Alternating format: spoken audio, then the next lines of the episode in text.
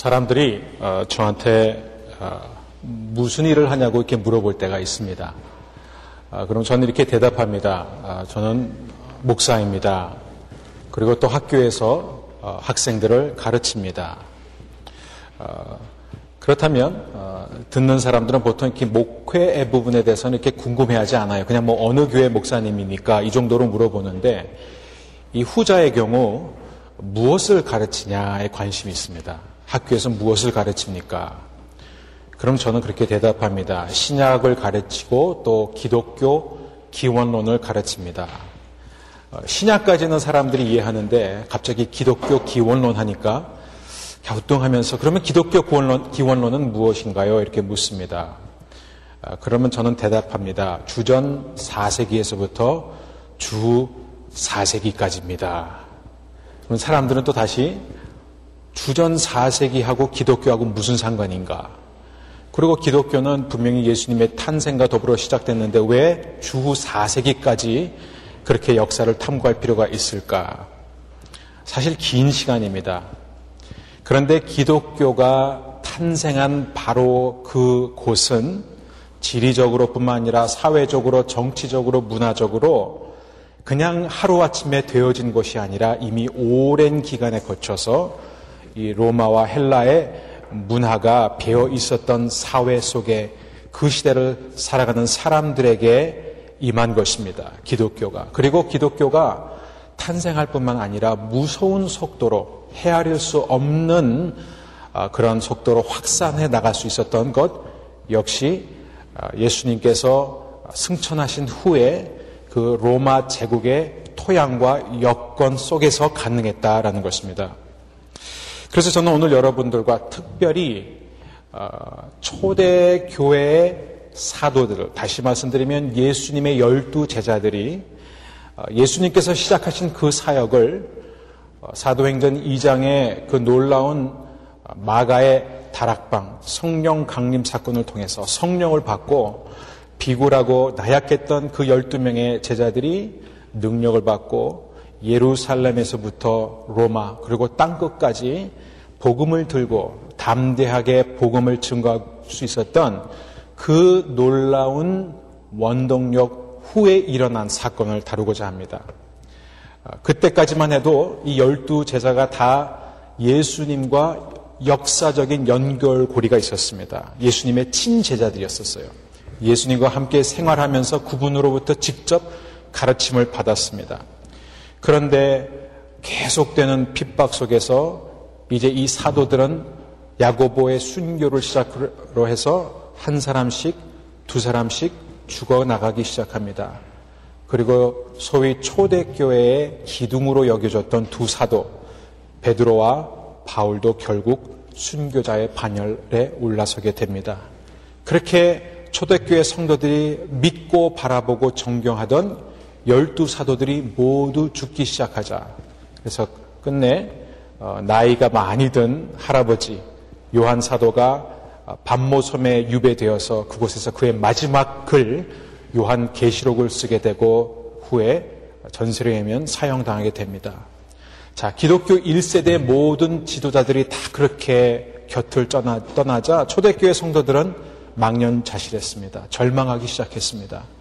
분명히 예수님이 곧 오실 것이라고 생각했는데 재림을 기대하고 믿었는데 어, 핍박은 점점 거세지고 힘들어지고 어, 그러면서 그들이 믿고 바라볼 수 있는 1세대 크리스찬들은 온데간데 없이 사라졌다라는 것입니다. 바로 이 열두 사도들을 통해서 확산된 이 복음이 어떻게 계속해서 로마 제국의 모든 지역마다 파고들을 수 있었느냐? 그것은 바로 오늘 우리가 배우게 될 속사도 시대의 교부들 덕분입니다. 말하자면 예수님의 열두 제자가 각 지역 교회의 일대 담임 목사라면 아, 오늘 우리가 배우게 되는 분들은 바로 2대, 3대 담임 목사로 활동했던 분들입니다. 그런데 우리는 보통 교부들 하면은 어, 제가 오늘 순서로는 상황이지만 사실 어, 연대기적으로 보면은 1강입니다. 왜냐하면 어, 바로 어, 주후 1세기 말 그리고 2세기 초와 중순에 기록된 글들을 여러분께 소개하는 것입니다. 애석하게도 사람들은 교부들 하면은 잘 모릅니다. 누가 교부들이지? 어느 시대부터 어느 시대까지 활동한 사람들이 교부들이지? 그 기준이 무엇이지? 많은 사람들은 아마 성 어거스틴만큼은 확실히 알 것입니다. 가장 유명한, 가장 잘 알려진 교부이기 때문에 그렇습니다. 그런데 오늘 우리가 살펴보게 되는 교부들은 말 그대로 초기 기독교 교부들입니다. 초기입니다.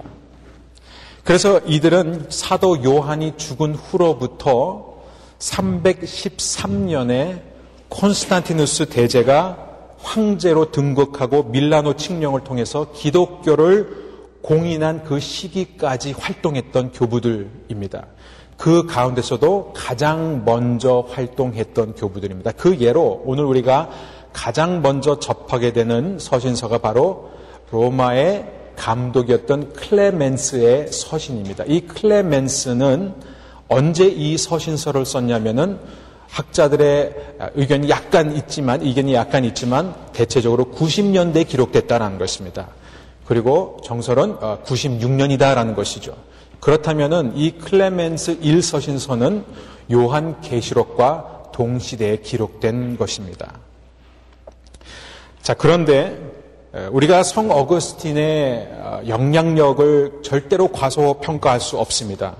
그러나 한 가지 명심해야 될 것은 성 어거스틴은 이미 기독교가 공인된 후 수십 년이 지난 다음에 태어난 사람이고 4세기 때, 5세기 때 그렇게 활동했던 사람입니다. 그렇다면 우리의 관심은 바로 이 1세대 교회 지도자들의 바톤을 이어받아서 2세대, 3세대 그리스도인들을 지도했던 사람들입니다. 아, 우리는 오늘 너무나 분주하게 삶을 살아가고 있기 때문에 현대인들의 특징은 자신의 과거에 대해서 쉽게 잊어버린다라는 것입니다. 그래서 현재 어떤 긴급한 일들과 또 내일의 기회를 위해서 우리는 열심히 동분서주하면서 지내기 때문에 아, 우리는 우리의 과거를 깊이 생각하지 않을 때가 있습니다.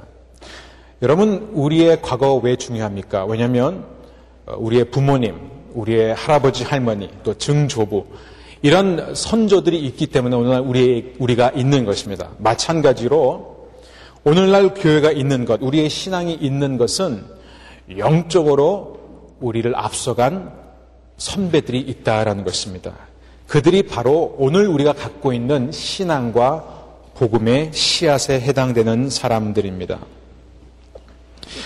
사실 오늘 이 초기 교부들 강의를 준비하면서 많이 힘들었습니다. 왜냐하면 저는 이레네우스라는 한 초대교회 교부와 또 어, 클레멘스라는 한 초대교회 교부를 놓고 각각 미국에서 한 학기씩 강의를 했습니다. 근데 이 여섯 명의 교부들을 놓고 지금 어, 불과 한 두세 시간 안에 이걸 강의하려고 하니까 정말 이분들한테 너무 죄송하더라고요.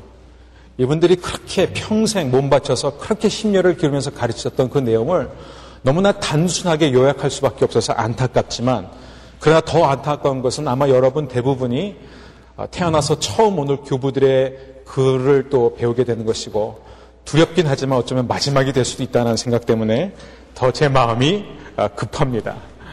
아, 그렇지만 우리가 이분들의 글들을 읽기 전에 꼭 이해해야 되는 것은 먼저 배경입니다. 아, 그래서 저는 먼저 여러분들과 함께 이 교부들의 최대 관심사는 무엇이었는가 생각하길 원합니다. 많은 사람들은 생각하기를 이 초기 기독교 공동체의 교부들은 언제나 교리에 관심이 있었다 생각합니다. 네, 교리에 관심이 있었습니다. 그래서 때로는 헬라어 문자 하나 때문에 거대한 신학적인 논쟁을 일으키기도 했습니다. 그 대표적인 예가 바로 호모우시아라는 단어죠. 그렇죠? 한 글자가 들어가느냐 안 들어가느냐에 따라서 이 성령님의 이 어, 존재론적인 가치가 결정되기 때문에 과연 이 성령은 성부 하나님과 성자 하나님과 동일 본질이냐 아니면 종속된 존재냐 아, 우리가 잘 아는 어, 신학적 논쟁입니다. 이들에게 교리가 중요하긴 했습니다. 그러나 이들의 글을 쭉 읽어보면은 교리보다 훨씬 더 중요한 것이 이들의 마음을 사로잡고 있었습니다. 그것은 무엇이냐면은 그들은 예수 그리스도를 전하고 싶었던 것입니다. 예수 그리스도는 결코 어떠한 관념도 아니고 사상도 아니고 이데올로기가 아니라 실제로 인간 역사의 한복판에 오셔서 사건을 일으키시고 수많은 업적을 남기시고 가르침을 주시면서 수많은 인생들을 변화시킨 하나님의 아들이었습니다. 그래서 이들은 이 그리스도의 이야기를 전하는데 모든 초점이 가 있었던 것입니다. 그 대표적인 한 예로 우리는 가이사 아우구스토가 최초의 로마 황제로 등극했을 그쯤에 예수님이 태어나셨다는 것을 알게 됩니다. 그런데 이 위대한 어, 가이사 아우구스토 황제의 생일과 상관없이 등극과 상관없이 바로 예수님의 탄생을 기점으로 역사는 BC와 AD로 나누게 됩니다. 그런데 이 아우구스토 황제는 자기가 아, 로마 황제로 정치를 하면서 자신이 평생 세운 그 위대한 공적과 위협을 만천하에게 알리기 위해서 레이스 게스테이라는 것. 그러니까 영어로 표현하면은 황제의 행적이라는 것이죠. 이 황제의 그 위대한 행적을 어, 썼습니다. 그리고 그의 후계자인 양 아들 타이베리우스 황제가 황제로 등극하면서 자신의 그 아버지를 그분의 그 행적을 널리 알리기 위해서 이 Res Gestae의 내용을 황제의 모든 행적을 공포하는 것을 로마 제국의 전 지역에 있는 그 건물에 새기도록 했습니다. 그래서 로마 시민들이 다 그것을 보면서 황제가 얼마나 훌륭한 사람이었는지를 보게 하는 것이죠. 마찬가지로 이 예수님의 제자들은요, 예수님께서 인류 역사 한복판에 오신 그 예수님께서 이 땅에서 살았던 그 삶, 그리고 그가 행하신 모든 기적들과 가르침들과 행적들을 가감없이 알렸다라는 것입니다. 더 나아가 예수님의 이 행적뿐만 아니라 사도들이 행한 행적들도 우리에게 그대로 나타나고 있습니다. 그것이 바로 복음서와 사도 행전입니다. 자, 그렇다면 우리는 먼저 교부란 무엇인가를 먼저 알아야 이 교부들의 글을 바로 이해할 수 있습니다. 교부는 우리가 영어로 church father라고 말하죠. 교회의 아버지다. 그런데 왜 교부라고 부르냐? 많은 사람들, 특별히 이 기독교인들은 이 표현에 대해서 굉장히 거부감을 갖고 있습니다. 왜냐하면 로마 카톨릭 교를 연상하기 때문에 그렇습니다. 특별히 신부를 향해서 father, 아버지 이렇게 부르잖아요. 그러니까 이 교부들 하면은 뭔가 이 로마 카톨릭교와 연관이 된 그런 존재들로 우리는 무의식 중에 그렇게 연결시킵니다. 그런데 사실 이 교부라는 단어는 어디서 등장하냐면 바울이 고린도 전서 4장 15절에서 아주 중요한 얘기를 하죠. 그리스도 안에서 일만 스승이 있지만 아버지는 많지 아니하나니 그리스도 예수 안에서 내가 복음으로써 너희들을 낳았다. 그렇게 말함으로써 나는 너희의 영적 아버지다라고 표현을 합니다. 어, 바울뿐만 아니라 사도 요한도 어, 자신의 어, 양떼들을 향해 글을 쓰면서 사랑하는 자녀들아, 나의 자녀들아 이렇게 글을 자주 사용합니다. 예, 왜냐하면 고대 사회에서는 한 사람이 다른 사람에게 무언가를 가르칠 때 그 관계는 아버지와 아들의 관계로 흔히 비유되었기 때문에 그런 것이죠. 자, 그렇다면 우리가 이제 본격적으로 이 글 속으로 들어가기 전에 아, 먼저 이 교부들에 대한 잘못된 오해를 세 가지 풀어야 될 것 같습니다. 아, 저도 어, 교부들의 글들을 읽기 전에 사실 이런 오해를 그대로 갖고 임했기 때문에 그렇습니다. 어, 교부들에 대한 세 가지 오해가 있는데 첫 번째 오해는 무엇이냐면 초기 교회 어, 교부들은 비성경적이었다라는 것입니다. 오늘날 어, 많은 어, 크리스찬들은 이 교부들의 글들을 어, 전통이라는 단어와 연결시킵니다. 그래서 전통은 항상 우리로 하여금 불편하게 만듭니다. 그렇죠? 사람의 가르침, 뭐 장로들의 유전 이렇게 우리는 인식하기 때문에 일단 우리는 부정적으로 해석하게 되는 것이죠. 그래서 우리는 전통하면 뭔가 인위적인 것, 사람이 만들어낸 것. 그래서 성경의 어떤 계시와는 반대되는 개념으로 우리는 쉽게 생각합니다. 예, 성경은 물론 1.1핵도 틀림이 없는 오차가 없는 하나님의 말씀입니다. 그리고 교부들의 글은 성경이 아니기 때문에 우리가 그 글을 읽어나가면서 동의할 수 없는 받아들이기 힘든 내용들도 분명히 있을 것입니다. 왜냐하면 교부들은 인간이었기 때문에 그렇죠. 그러나 이 교부들의 글이 100% 완벽하진 않지만 그래서 아마 정경화 과정에서 성경이 되진 않았지만 그러나 분명한 것은 1세기와 2세기 성도들에게 이들의 글은 거의 성경과 대등한 위치를 차지하고 있었다는 것입니다. 오늘 우리가 고백하는 27권의 신약 성경은 325년에 가서야 니케아 공의회 때 최종적으로 정경화 작업이 끝납니다. 그렇기 때문에 아, 이 시대만 해도 1세기 말 그리고 2세기 초반 중반만 해도 모든 사람들이 이구 동성으로 동의하는 성경은 아직 아, 성립되지 않은 상황입니다. 그래서 클레멘스나 이그나티우스의 서신서를 보면 이들은 복음서를 그렇게 많이 인용하지 않는 이유가 아직까지는 그 복음서가 널리 유포되지 않은 단계였기 때문에 그렇습니다. 자, 그러나 중요한 것은 이 교부들의 글이 100% 완벽하진 않지만 틀린 것이 있고 우리가 동의하고 받아들일 수 없는 것이 있다고 해서 우리가 그것을 저버릴 수는 없다는 것입니다.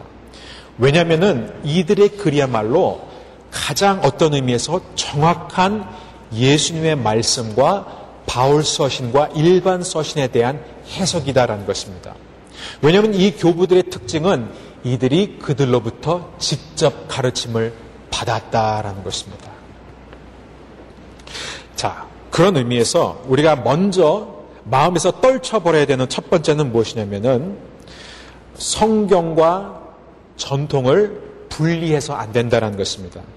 왜냐하면 우리는 전통하면 항상 무엇을 생각하냐면 종교 개혁 시기에 로마 카톨릭 교회가 내세운 전통을 늘 생각합니다. 그런데 여기서 말하는 이 교부들이 계속해서 강조하는 전통은 말 그대로 예수님이 직접 가르치신 그 말씀.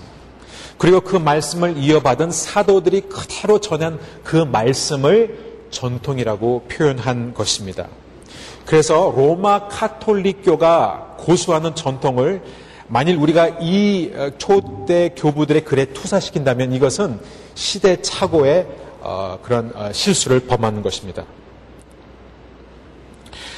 어, 그리고 이 전통은요, 굉장히 중요하죠. 왜냐하면 이 초기 기독교 교부들 여섯 명이 다 강조하는 것은 무엇이냐면 그들이 고수하는 전통은 하나님 자신에게서 시작된 것이다라는 것입니다.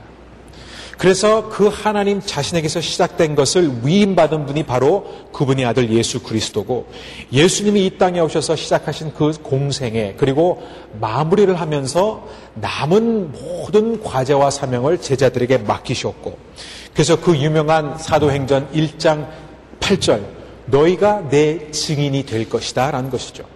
그래서 이 제자들은 전 세계에 흩어져서 이 복음을 전했을 뿐만 아니라 글로 기록했다라는 것입니다. 여러분, 우리가 이 초대 아, 기독교 교부들의 글을 읽으면서 참 많이 놀라게 될 것입니다. 특별히 요즘 그 현대 신앙인들의 그 서적들 보면은 참 비교됩니다.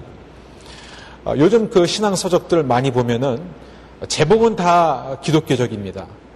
그리고 다 복음을 다룬다 그러지만 가만 보면은 성경은 거의 인용하지 않고 한두 구절 인용하고 주로 자기 경험담, 자기 생각, 아, 자기의 해석을 많이 늘어놓습니다. 그래서 건질 게 없어요. 제가 느낄 때는 한 10권을 사면 한 권 정도 아, 잘 샀다 이 정도입니다. 그런데 초기 기독교 교부들의 글을 보면 처음부터 끝까지 시종 일관 이들은 성경을 인용한다라는 것입니다. 처음부터 끝까지 말씀을 인용하고 말씀을 염두에 두고 말씀을 해석한다라는 것입니다. 그런 의미에서 최초의 주석서이기도 하고 최고의 주석서이기도 합니다. 저는 오늘날 많은 목회자들이 또 어, 성경 교사들이 어, 현대 신학자들의 주석서를 많이 읽지만 어, 그러나 이 교부들의 주석서를 읽지 않는 것에 대해서 굉장히 안타깝게 생각합니다. 가장 권위 있는 주석서는 바로 이 초대 교회 교부들의 글들입니다. 자, 두 번째 오해가 있습니다.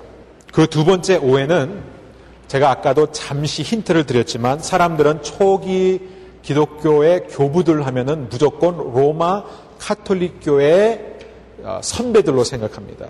바로 이들을 통해서 천주교가 시작됐다. 여러분 이것도 역시 시대착오를 일으키는 발상입니다.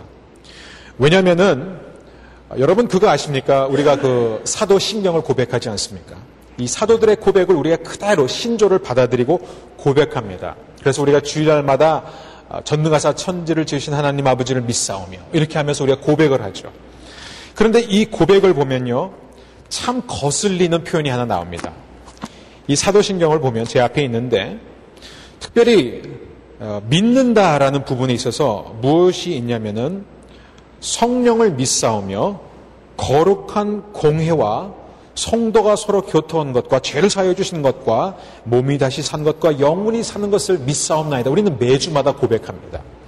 그런데 이 사도신경의 원문을 우리가 읽게 되면 이야기가 조금 달라집니다. 왜냐하면 여기에는 우리가 흔히 천주교로 인식하는 그 캐톨릭이라는 단어가 사용됩니다. 그래서 영어로 어떻게 표현되어 있냐면은 성령을 믿사하며 거룩한 공회와 성도가 서로 교통하는 것과 그것을 I believe in the Holy Ghost. I believe in the Holy Catholic Church. 이렇게 되어 있습니다. 나는 거룩한 카톨릭 교회를 믿습니다. 이렇게 분명히 표현되어 있습니다. 이것 때문에 영어권에 있는 복음주의자들은요, 이 사도신경 외우는 것을 꺼려 합니다. 마치 이 천주교의 신앙을 우리가 같이 고백하는 것처럼 그래서 요즘 많은 복음주의 운동을 일으키는 교회들 중에서 사도신경 자체를 배척하기 시작했습니다. 여러분 그러나 이것은 죄송하지만 무지함에서 비롯된 것입니다. 왜냐하면은 이 캐톨릭이란 단어는 사실은 헬라어 단어 카톨리코스에서 파생이 되었는데 이 어, 헬라어 단어는 한마디로 천주교와 아무 상관없는 단어입니다. 그 뜻은 광범위하다, 포괄적이다, 전반적이다, 세계적이다. 영어의 가장 근접한 표현이 바로 universal, 우주적이다라는 뜻입니다. 여러분 오늘 우리가 알고 있는 캐톨릭, 천주교하고는 아무 상관이 없는 단어입니다. 그렇기 때문에 로마 카톨릭 교회가 이 단어를 사용한 것 뿐이죠. 그런 의미에서 우리는 어, 이 어, 교부들을 바라볼 때 절대 그들을 천주교 신자들과 연결시키면 안 된다라는 것입니다. 그래서 여러분과 저의 고백의 핵심 중에서 하나가 뭐냐면 이 초기 기독교 교부들이 그렇게 전수하기를 원했던 지키기를 원했던 그 사도의 전통이 뭐냐면은 나는 거룩한 공교회를 믿는다라는 것입니다. 무슨 뜻이죠? 전 세계에 흩어져 있는 그 교회가 바로 하나님의 것이라는 것을 인정한다라는 것입니다. 자, 마지막. 이 교부들에 대한 아주 근본적인 오해가 또 하나 있습니다. 그것은 무엇이냐면 따지고 보면 결국 이 교부들 때문에 기독교가 변질했고 타락했다라는 생각입니다. 의외로 많은 사람들이 그렇게 생각합니다. 그래서 우리는 교부들한테 관심이 없다. 나는 오직 성경만 읽겠다. 아니 성경 읽는데도 지금 시간이 모자란데 뭐하러 교부들의 글을 읽느냐?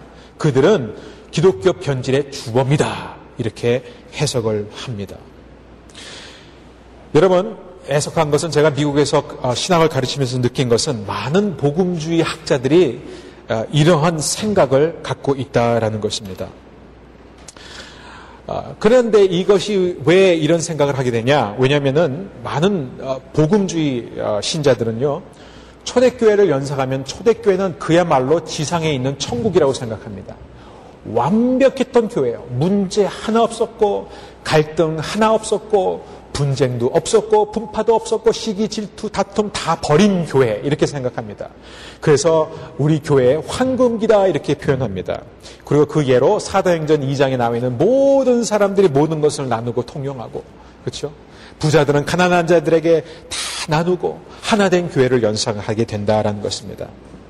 그런데 이 아름다운 교회, 이 순수한 교회가 시간이 지나면 지날수록 이 교부들의 쓸데없는 신학적 논쟁 때문에 점점 갈등이 심해졌고 논쟁과 분열을 어, 경험하게 됐다라는 것이에요. 그래서 기독교가 결국 중세 시대에 접어들어서 쇠퇴 길로 들어서게 됐고 마침내 중세 시대에 접어들었을 때에 그 타락할 대로 타락한 그 교회 속에 밑바닥에 떨어진 추악한 그 교회 가운데 드디어 그것을 구해준 사람이 등장했는데 그것이 바로 종교 개혁자들이었다. 이것이 복음주의 진영의 일반적인 해석입니다.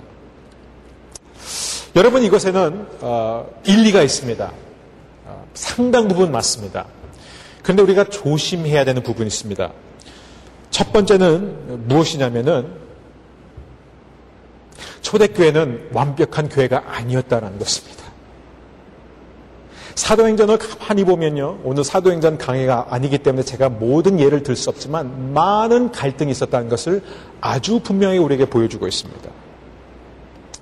그 예가 바로 어, 사도행전 어, 5장 6장 이게 쭉 보면요. 헬라파 과부들과 히브리파 과부들이 음식 분배 문제를 놓고 큰 갈등을 겪게 됩니다. 그 이외에도 많은 갈등이 있어요. 베드로도요. 하나님이 이방인을 향하여 내가 문을 열었다. 내가 깨끗한 음식을 너는 부정하다 하지 말라 했는데 베드로가 그것을 받아들이기 싫다가 결국 받아들이고 억지로 가서 복음을 전했는데 그 소식을 듣고 예루살렘 교회 사도들이 발칵 뒤집어졌어요. 네가 어떻게 가서 이방인들한테 더러운 이방인들한테 복음을 전할 수 있느냐? 이 갈등이 계속되는 것을 보게 됩니다. 그렇죠? 그리고 소위 화해의 사도 가장 훌륭한 이방인의 사도로 알려진 그 바울도요. 전도를 하다가 선교행을 갔다가 자신의 멘토격인 바나바와 마가 요한 하나 때문에 크게 싸우고 갈라섭니다. 여러분 초대교회는요 황금기가 아닙니다. 황금기는 우리가 앞으로 만들어야 되는 것이 바로 황금입니다. 우리가 초대교회로 돌아가는 것이 아니라 어떤 의미에서 초대교회가 시작한 그것을 더 아름답게 발전시키는 것이 바로 오늘날 기독교인의 사명이다라는 것입니다. 그런 의미에서 X29은 굉장히 중요한 것입니다.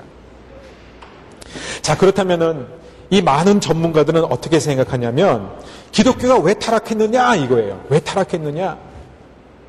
사실 기독교는요, 이로 말할 수 없는 핍박과 박계 속에서 살았습니다. 여러분, 교부들의 글을 한번 읽어보십시오. 우리가 정말 감탄하게 되는 것은, 아니, 정말 부끄러움을 느낄 수밖에 없는 것은 이들은 한결같이 극한 박해 상황 속에서 살았습니다. 이들이 정말 사랑했던 양떼들이요. 선한 그 어린 소녀가 아무것도 모르는 젊은 아이가 끌려가서 고문당하고 손과 어, 손목과 팔과 다리를 차례로 다 베기 시작하고요. 온몸에 난도질하고요. 그래도 끝까지 신앙을 지켰던 그 사람들. 여러분 주위에 그런 사람이 있으면요. 우리는 정말 부끄러워질 수밖에 없는 것이에요. 아, 내가 이렇게 예수 믿어서는 안 되구나. 아, 초대교회 교부들은요, 그런 상황 속에서 살았습니다. 그리고 전원 다 순교했습니다.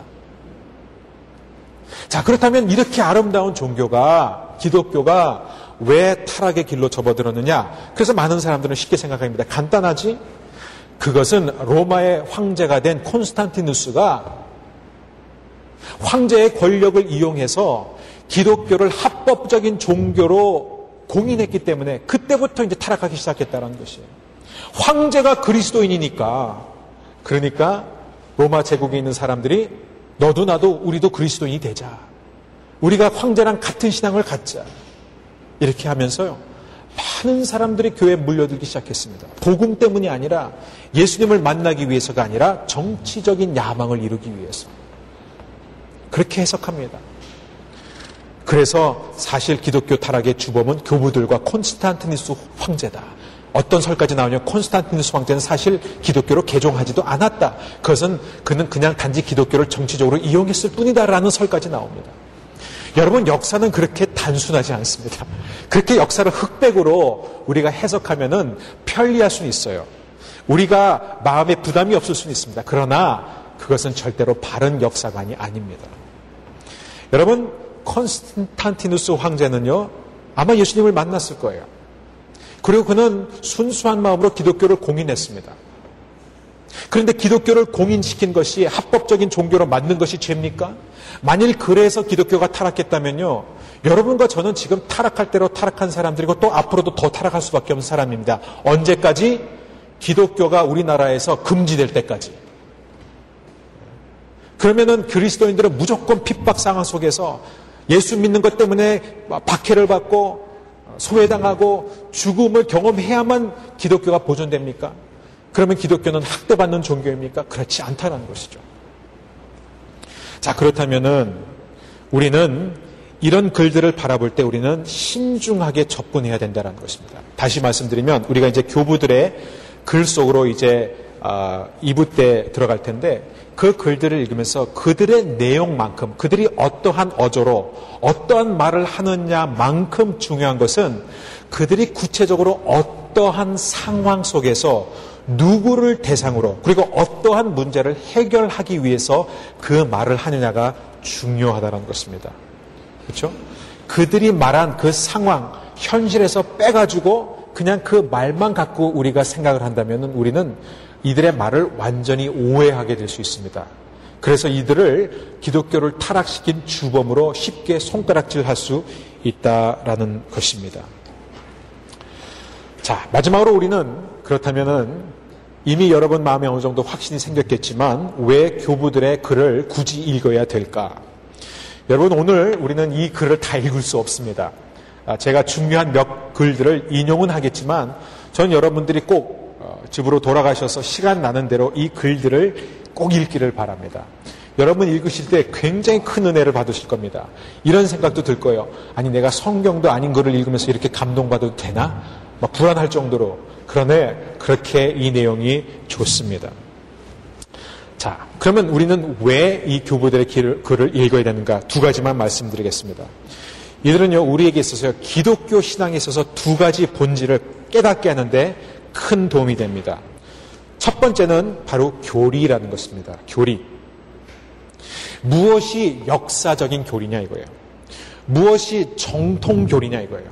무엇이 올바른 신앙의 내용이냐라는 것입니다. 여러분, 그 우리가 오늘날 사용하고 있는 많은 신학적인 용어들, 우리가 당연하다고 믿고 있는 많은 것들이요, 바로 이 교부들이 만들어낸 것입니다. 예를 들어서 우리가 아무 생각 없이 사용하는 그 삼위일체도 역시 교부들이 만들어낸 용어입니다. 그래서요, 우리가 인정을 하든 인정하지 않든 우리들은 이미 그들이 걸어갔던 그 궤도 선상에 올라와 있는 사람입니다.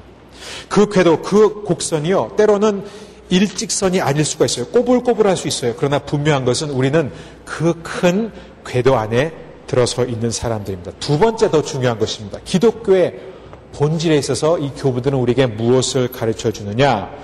그것은 이들을 통해서 우리가 배우게 되는 것은 기독교라는 드라마는 이 하나님의 구원 이야기는 하나님이 인간에게 오셔서 인간과 맺은 관계에서 시작된다는 것입니다. 그래서 이 복음은 그 순수한 복음은 예수 그리스도의 가르침은 사람들을 통하지 않고는 우리에게 전해질 수가 없다라는 것을 이 교부들이 그것을 분명하게 입증해 주고 있습니다.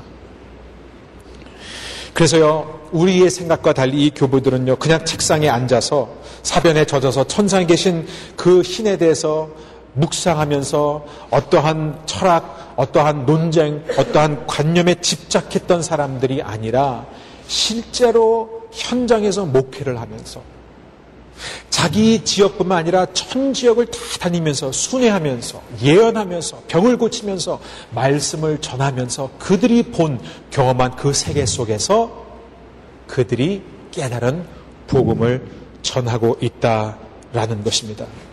그래서 우리의 사도신경을 다시 보면요. 우리는 어, 이렇게 고백하고 있죠. 우리는 성령을 믿사오며 거룩한 공회 Holy Catholic Church 그 다음에 성도가 서로 교통하는 것을 믿는다는 것입니다. 그래서 우리가 믿는 거예요. 중요한 것이에요. 우리는 지금 교부들의 글을 통해서 그들과 교통하는 것입니다. 그리고 그들은 누구랑 교통했습니까? 예수 그리스도와 그분의 열두 제자들과 교통했습니다. 물론 우리는 이들을 통해서만 갈 필요는 없습니다. 우리는 직접 만인 제사장이기 때문에 예수님의 가르침을 받고 성령님의 계시를 받지만 그러나 또한 우리는 성령님의 계시를 받을 수 있는 것도 결국 이들이 전해 내려온 복음의 전통하에 있기 때문에 그것이 가능하다라는 것입니다. 저는 오늘 이 첫 시간을 히브리서 12장 1절을 인용하고 마무리하고 합니다. 이러므로 우리에게 구름같이 둘러싼 허다한 증인들이 있으니 모든 무거운 것과 얼매이기 쉬운 죄를 벗어버리고 인내로서 우리 앞에 당한 경주를 하며 이렇게 말합니다. 여러분, 우리 앞에 누가 있다고요? 구름같이 둘러싼 허다한 증인들이 있다. 이 히브리서 기자는 누구를 두고 얘기했냐면 바로 구약의 선지자들을 두고 얘기한 것입니다. 그런데 오늘 이 말씀을 읽는 우리들은 구약의 선지자들뿐만 아니라 신약의 모든 저자들과 이 교부들을 생각하는 것입니다. 그래서 우리는 그들이 시작한 그 경주를 우리가 인내로서 경주하는 것입니다. 신명기 32장 7절 너무나 중요한 핵심 말씀입니다. 교부들은 이것을 굳게 붙잡았습니다. 옛날을 기억하라. 역대의 연대를 생각하라. 내 아버지에게 물으라. 그가 내게 설명할 것이요. 내 어른들에게 물으라. 그들이 내게 말하리로다. 여러분, 교부는요, 바로 우리의 아버지입니다. 이 교부들은 우리의 어른들입니다. 우리가 그들에게 물을 때 그들은 우리에게 말해주고 설명해 줄 것입니다. 이스라엘 백성은 항상 하나님을 찾을 때 아브라함의 하나님, 이삭의 하나님, 야곱의 하나님이라고 불렀습니다. 왜 그렇습니까? 항상 선배들을 기억했던 것이에요. 선배들을 통해 만난 그 하나님을 기렸던 것입니다. 그리고 그들은 창세기서부터 말라기까지 구약 성경의 내용은 사실 하나입니다. 영적인 출애굽이에요. 출애굽을 기억하라라는 것입니다. 그래서 우리도 그 신앙의 선배들의 글과 삶을 연구하면서 영적인 출애굽을 본받고 따라가기를 원하는 것입니다. 초기 기독교 교부의 첫 번째 글 클레멘스 제1서신서를 어, 공부하도록 하겠습니다. 어, 클레멘스 서신서 같은 경우는 어, 기독교 문서 가운데 앞서 말씀드린 것처럼 신약 성경의 글들을 제외하고 가장 먼저 기록된 오래된 서신입니다. 그래서 대체적으로 주후 96년경에 기록된 것으로 받아들여지고 있고 어, 기록된 직후에 많은 어, 신자들에 의해서 어, 기독교 정경으로 인정되기도 했습니다. 이 클레멘스는 누구인가? 어, 여러 교부들의 글에 의하면 어떤 교부들은 제2대 로마 교회 담임 목사였다. 또 어떤 사람들은 3대였다. 또 심지어 4대다. 이렇게 표현이 있지만 대체적으로 2대 아니면 3대 로마 교회의 감독으로 봅니다. 로마 교회의 첫 번째 감독은 바로 베드로입니다. 그리고 이 클레멘스는 베드로한테 직접 어, 가르침을 받았던 사람입니다. 이 클레멘스가 이 서신서를 쓰게 된 그 배경은 어, 그는 네 가지 위협을 어, 경험하고 있었습니다. 두 가지는 이제 외부적인 공격이었는데 첫 번째는 유대인들의 아주 거센 저항이었습니다.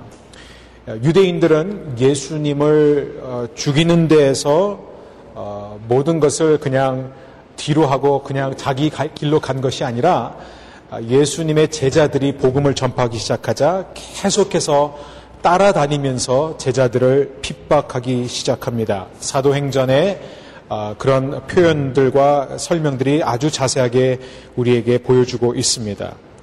아, 두 번째는 또 이 클레멘스가 목했던 로마 교회는 로마 제국의 아, 종교적 박해를 받고 있었습니다. 그래서 이 기독교는 정말 미약한 공동체였지만 처음부터 너무나 적대적인 정치적인 환경 속에서 생존해 나가는 것을 터득해야 했었던 것입니다.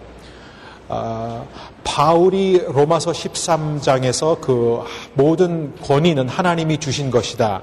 아, 그렇게 해서 아맘리의 이 로마 정부에 우리가 순복해야 된다는 그런 메시지를 주지만 그때만 해도 이 로마 제국의 핍박은 심하지 않았습니다.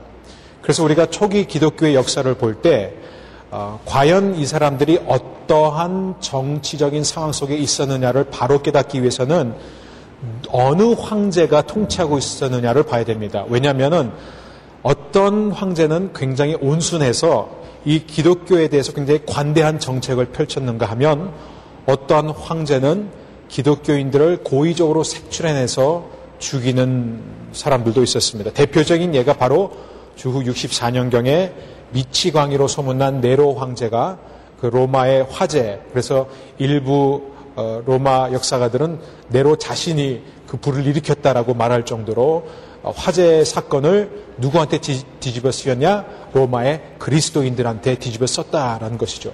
그래서 바로 이때 그 바울이 또 죽임을 당했다라는 설도 있습니다. 또 한때도 괜찮게 이렇게 또 가다가 90년대 아, 돼서 또 도미시안 황제가 또 유명한 황제로 이름을 날립니다. 이 도미시안이 또 기독교인들을 본격적으로 박해하기 시작하죠. 그래서 이 박해하에서 어, 사도 요한이 밤모섬에 유배가게 되고 거기서 계시록을 쓰게 됩니다. 그가 본 환상은 무엇이죠? 이 바벨론의 음녀, 그렇죠? 이 바다에서 나온 짐승, 바로 이 도미시안을 가리키고 있는 로마 황제를 가리키고 있는 것입니다. 그리고 또 기독교가 조금 괜찮아진가 싶었는데 또 금방 트라이안 황제 때 그리고 또 3세기 때는 데시안 황제 때 그리고 4세기 초반에는 디오클레시안 황제 때 본격적으로 로마 제국 전 지역에 있는 기독교인들이 이루 말할 수 없는 고문과 핍박을 당하게 됩니다. 그래서 지금 클레멘스가 경험하고 있는 두 가지 외부 공격은 바로 유대교로부터 오는 핍박과 로마 당국으로부터 오는 핍박이었습니다. 그러나 이것보다 더 클레멘스와 로마 교회 성도들을 힘들게 했던 것은 내부에서 오는 두 가지 공격이었습니다.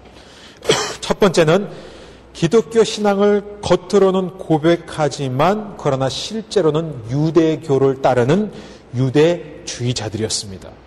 그리고 어, 또 하나의 내부적인 공격은 헬라 철학을 적당히 짬뽕시켜서 기독교와 혼합시킨 영지주의자들이었습니다. 그래서 이 클레멘스가 이 글을 쓸 때는요, 사방으로부터 말 그대로 우겨쌈을 당하고 있는 상황 속에서 글을 쓰게 됩니다. 클레멘스가 여기서 계속해서 강조하고 있는 것은 교회의 리더십입니다. 모든 권위는 그 지역 교회의 감독에게, 담임 목사에게 집중되어야 된다는 것을 누구보다 많이 강조하고 있습니다. 그가 그렇게 강한 어조로 이야기하는 이유 중에서 하나는 기독교는 굉장히 무서운 속도로 확산되어 나갔습니다. 여러분 다 아시다시피 예수님이 주후 30년경에 승천하셨습니다. 그리고 30년도부터 60년도까지 그 최초의 30년의 기독교 탄생의 역사는 우리가 유일하게 무엇을 통해서 배우냐면 사도행전을 통해서 배웁니다. 그래서 바울이 로마의 포로로 끌려가는 그때가 60년입니다. 그리고 그 60년대에서부터 90년대까지 우리는 여러 복음서와 또 바울의 서신서들을 통해서 기독교가 지역교회에서 어떻게 받아들여지고 어떻게 지역교회 안에 갈등들이 있었고 그 갈등을 어떻게 해소해 나갔는지 보게 됩니다. 그리고 그 60년대부터 이 클레멘스가 로마 교회 주교로서 96년경에 고린도 교회를 향해 편지를 쓰는 그 30년 동안 엄청난 부흥이 일어났습니다. 어느 정도 부흥이냐? 예루살렘과 안디옥에서 시작됐던 그 이방 선교가 마침내 메소포타미아 전 지역을 침투했고 또 서쪽으로는 스페인, 서바나 그리고 북쪽으로는 영국의 남부 해안 도시까지 그리고 우리가 오늘 유럽으로 알고 있는 아, 그런 소아시아, 시리아, 그리스 그리고 이탈리아까지 복음이 확산되었습니다.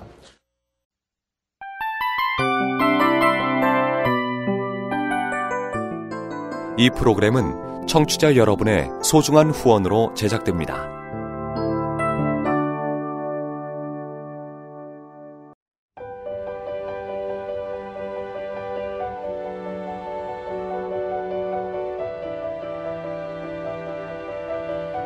세상에는 수많은 교회들이 있지만 더 깊이 있는 말씀 강해를 찾기 위해 크기로만 교회를 선정하지 않습니다. 보다 좋은 영적 콘텐츠를 더 많이 나누기 위해 방송비를 받지 않습니다. 1년 365일 복음만 전하고 싶어서 우리는 광고를 하지 않습니다. 온누리의 복음을 땅끝까지 CGN TV와 함께 땅끝 성교사가 되주세요